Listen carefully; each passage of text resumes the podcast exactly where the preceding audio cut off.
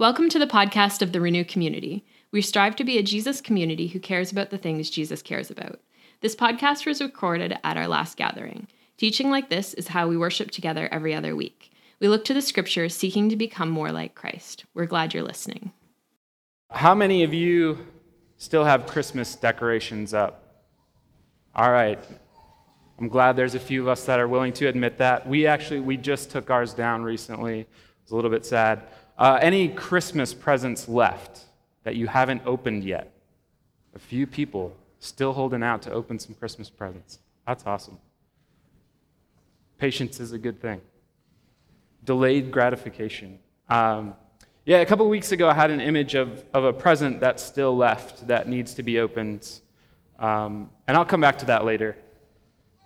On Friday, I want to just thank Big John and George for coming to the Boys and Girls Club.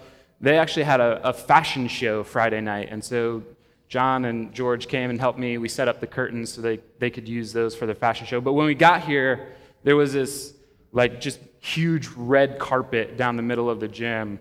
It was pretty cool. I wish I could have come to the fashion show Friday night, but it reminded me that this is award season for all the entertainment industries, the Grammy Awards, all those that I don't really follow or pay attention to, but there's all this buzz about the red carpet.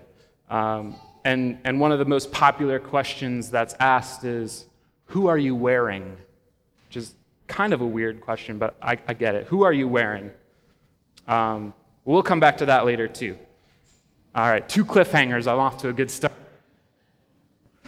All right, Bible scholars, those of you who've been reading through the New Testament in January, I have a question for you. How many times does Jesus forgive someone in the Gospel of John?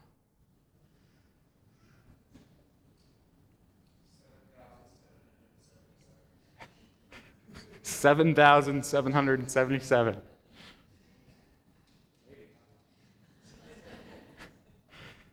I feel like in some ways it's a tough question to answer. There are definitely some scenes of forgiveness in the Gospel of John, but it's interesting that it's always implied.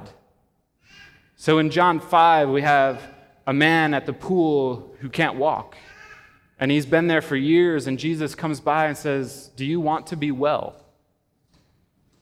And then he tells him, "Stand up, pick up your mat, walk." And so we haven't heard anything about forgiveness yet, but the man does stand up and walks, and he's carrying his mat, and the religious leaders get upset because it's the Sabbath, and he's not supposed to be carrying his mat.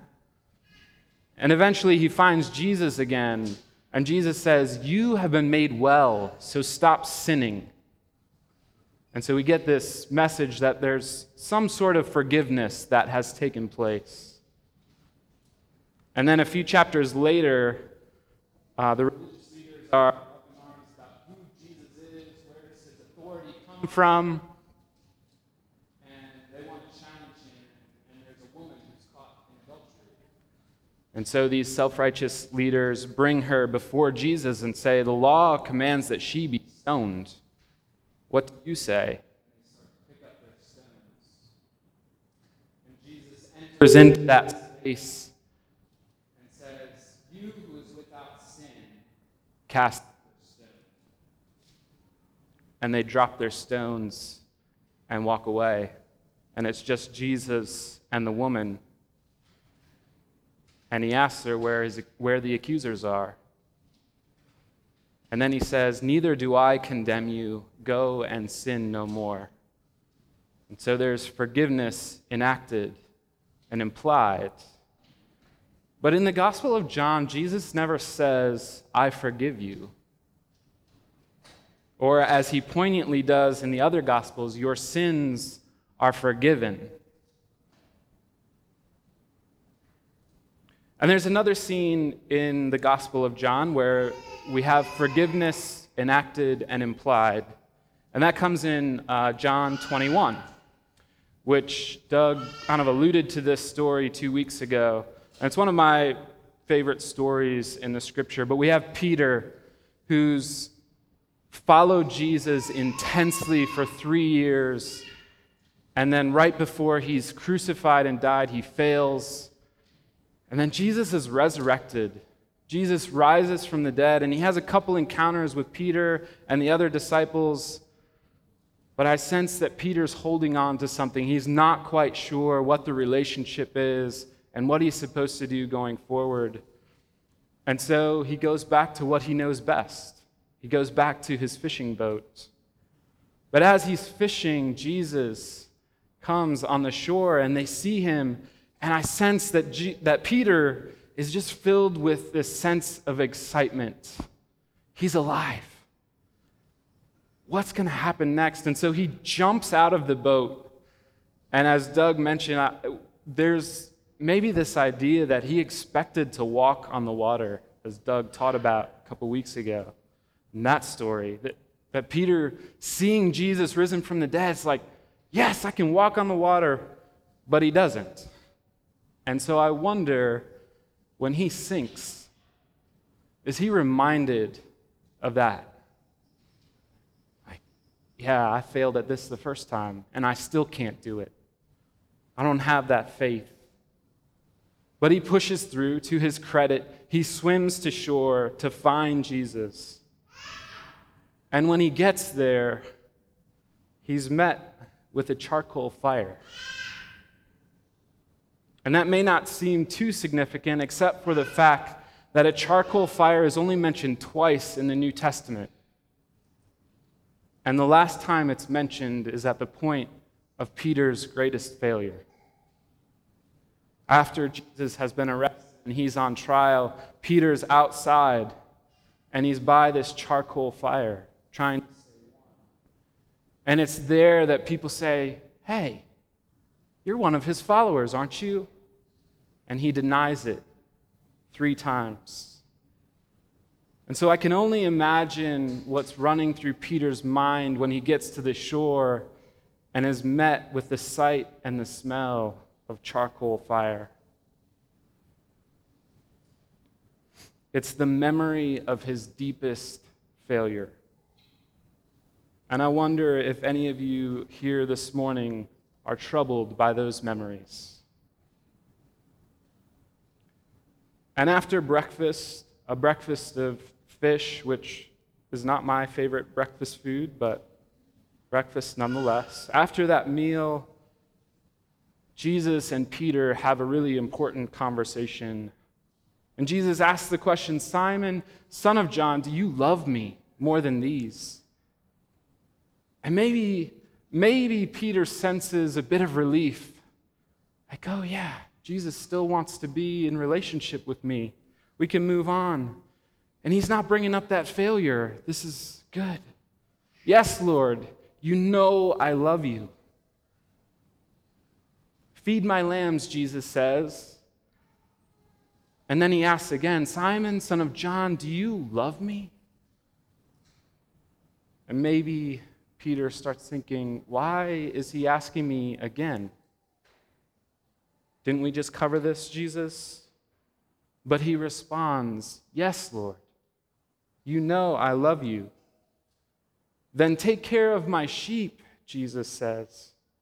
And then, the third time, Simon, son of John, do you love me? And instantly, Peter knows. The smell of charcoal, 3 times, Peter knows. It hurts. The wound is laid bare. His shame exposed. Lord, you know everything.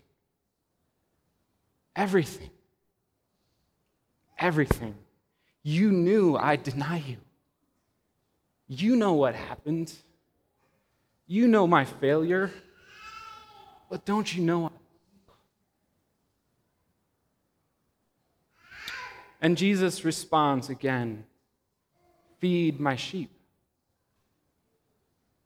He doesn't say, yes, Peter, I know. I forgive you. In the Gospel of John, Jesus never says, I forgive you, or your sins are forgiven. But Peter knows, and we can see it. There's no clearer picture of forgiveness than what Jesus does in that conversation, forgiving and restoring Peter by taking him back to the place of his deepest pain, but reminding him of his new identity, to not just be a fisherman, but to be a fisher of men, and even more, a shepherd for all people, to follow in Jesus' shepherding footsteps, to lead people in the way of Jesus. But why doesn't Jesus say it? Why doesn't John record the instances of Jesus saying, "Your sins are forgiven"? Why, John? I think our answer may be found, perhaps, in the beginning of John's Gospel, back in chapter 1, on the lips of John the Baptist. A day after emphatically telling people that he was not the Messiah, John the Baptist sees Jesus coming and says, "Behold, the Lamb of God who takes away the sin of the world." Jesus enacts forgiveness in several instances in John's Gospel, but he never says it. He doesn't have to, because he is the one who takes away the sin of the world. He is forgiveness. He is the Word become flesh, living among us. He is God in the flesh. He is the I Am. I am the bread of life. I am the light of the world. I am the door. I am the good shepherd. I am the resurrection and the life. I am the way, the truth, and the life. I am the true vine. God become flesh is forgiveness. His gift to us is his very self, the one who takes away the sin of the world, the one who is forgiveness.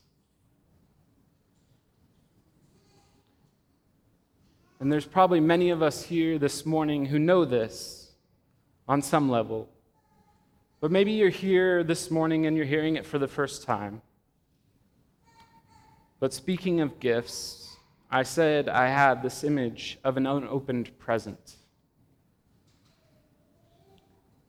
God gives us his very self. God gives us forgiveness. But sometimes I think we don't open that gift. We don't receive it. We live in the guilt and in the shame. And we live haunted by the memories of our past. We live wondering, has God really forgiven me? And when we do that, there's a sense in which we haven't been forgiven. Because forgiveness isn't complete until we receive it. And so I had this image of a Christmas present that has been sitting under the tree, and now maybe you've put your tree away, but the present's still there.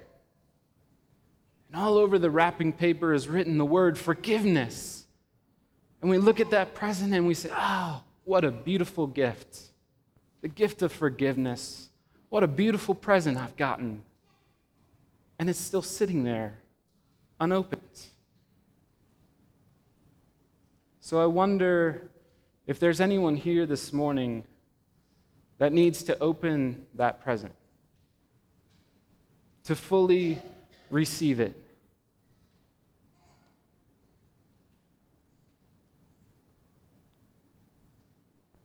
Inside is a robe of Christ's righteousness, embroidered on the chest, beloved child, forgiven and free.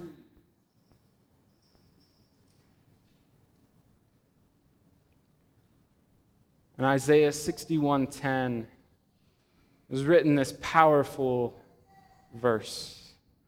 I am overwhelmed with joy in the Lord my God, for he has dressed me with the clothing of salvation and draped me in a robe of righteousness.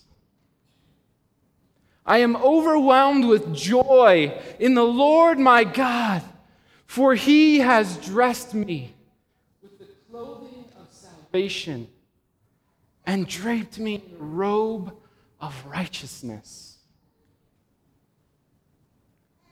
And in Galatians 3, Paul writes, in Christ Jesus, you are all children of God through faith.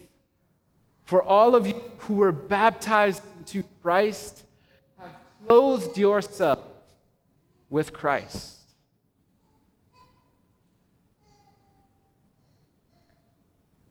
For all of you who were baptized into Christ have clothed yourself with Christ.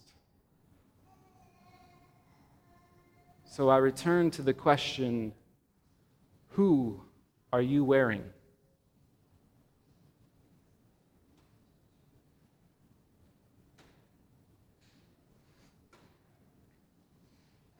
All right, so full disclosure, I was supposed to kick off a series on discipleship this morning, but I felt like that message was burning in me and needed to be shared. And even as I was looking at this passage for discipleship, forgiveness kept coming to me. And I'm really grateful, as I was chatting with Dave Bielecki and Aubrey, they reminded me that forgiveness is a vital part of that discipleship journey. As Dave so eloquently put it, it's hard to follow someone if there's something in the way. And so maybe that word forgiveness is something you need to receive this morning, but I do want to talk about discipleship as well, if you'll allow me a few more minutes. Repentance and forgiveness are an ongoing part of discipleship. Now, Aubrey wrote me, we have this invitation to be who we are becoming. Forgiveness frees us to live into the reality of our identity as God's beloved. And we grow into the reality of our forgiven state as we choose to follow him. And discipleship has been a big part of who Renew has sensed its calling to be. We emphasize it a lot. That's why we gather in house churches, so that we can be in smaller groups to encourage and disciple one another in circles. It's why we do men's discipleship group, women's discipleship group, book groups, scripture groups, prayer night, Renew Families, where we say, how can we disciple our kids? So we put a lot of emphasis on discipleship. In fact, some have said we bet the farm on it. And so over the next few gatherings, we're going to take some time to explore discipleship. What does it look like? How do we grow more in our relationship with Jesus? And how do we follow Jesus not just on Sunday, but on Monday, Tuesday, Wednesday, Thursday, Friday, Saturday? I remember I was thinking about the way Jesus calls his followers. Come and see. Follow me. And even the story we looked at earlier with Peter. And Jesus is extending another invitation to Peter, who's been following him for 3 years. Extends him another invitation to follow me. And so wherever we are in the journey, we are continually being invited into discipleship, invited to follow Jesus, invited to take another step, to be more like him, because he is the way, the truth, and the life. Because following him, he leads us into abundant life, a life of joy, a life that is truly human. It doesn't mean it's easy, and it comes with a cost. It comes with sacrifice, but it is worth it. And there's something interesting in Peter and Jesus' conversation in John 21. For the last year plus, Renew's vision has been to see our community grow in our love for Jesus, to grow deeper into love with him with our whole heart, our whole mind, our whole soul, our whole body, and to love others. And perhaps you've heard this before, but there are a couple of different Greek words for love. And one of those words is agape, which is a willful choice and an unconditional, self-giving love. This is God's deep love for us. This is the love Jesus demonstrates to us in his life, death, and resurrection. It is love that is action and will, a choice to do whatever it takes, to do what is best for the beloved. And then there's also philo, which relates a bit more to feeling and affection. It's where the city close to us gets its name, Philadelphia. It's brotherly love. And I'm not a Greek scholar, so I'm not going to stand up here and pretend to be one. And to be honest, Greek scholars actually debate about the level of distinction that there is between these two words. They are very much synonyms of love, but they relate a bit of distinction in love. How much we make of that distinction, I'm not sure, but there's something fascinating in this passage. And so, for the sake of this morning, I'm going to say that agape, that deep, self-giving, active love, is the English word love. Say that philo is like. I like somebody. I like my brother. I don't have a brother. I have some affection for them. I feel good about them. I like them. And both of these are good, and both are necessary. And the truth is that God loves us with both these types of love. The other interesting thing is that both are used in this passage in John 21. So the first time Jesus comes to Peter and says, "Peter, do you love me?" And Peter's response is, "You know, I like you." And so Peter asks again, "Simon, son of John, do you love me?" And Peter says, "You know, I like you." And the third time, Jesus comes back to Simon Peter and says, "Do you like me?" It's the beauty of the God who loves us. He comes to Peter's level and says, "Do you like me?" He meets Peter right where he's at. Peter says, "You know I like you." And there's a sense in which this is Peter being honest and humble, because only a few chapters earlier, he made this bold declaration of his love for Jesus and promised that if everybody else deserted him, that Peter was willing to die for Jesus because he loved him that much.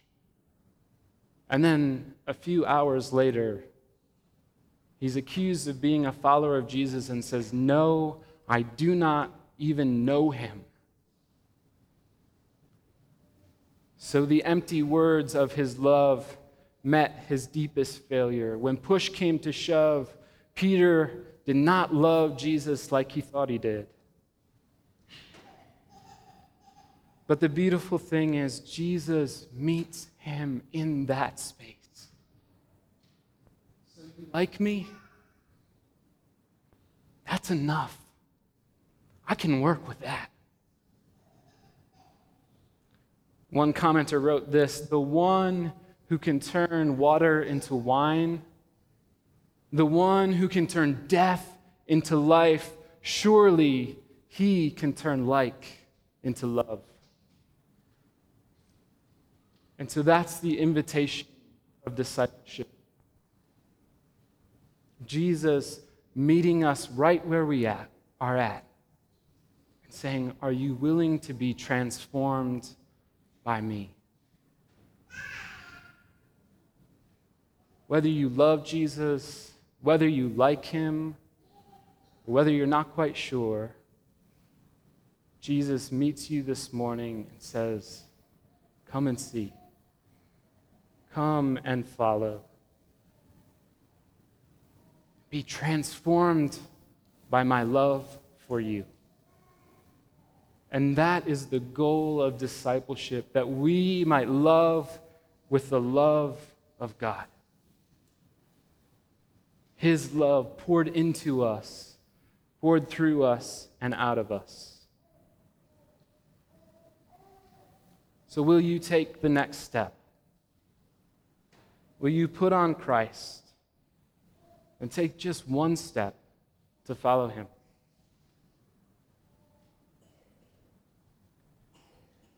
God, we thank you for your goodness and your love that is deeper than we can imagine, that meets us in the place of our pain, our brokenness, our shame, our grief. We thank you for inviting us to take a step to follow you.